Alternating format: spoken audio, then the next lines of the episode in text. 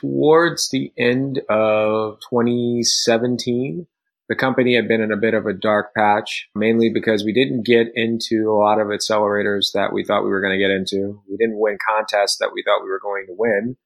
And our original CTO, was a great friend of ours, had quit. And so while Rowan and I were kind of left lost, trying to figure out what's the next move and how we can kind of get there, we had gotten some great advice from Michael Seibel, who had talked to us because I had actually met him at Afrotech earlier that year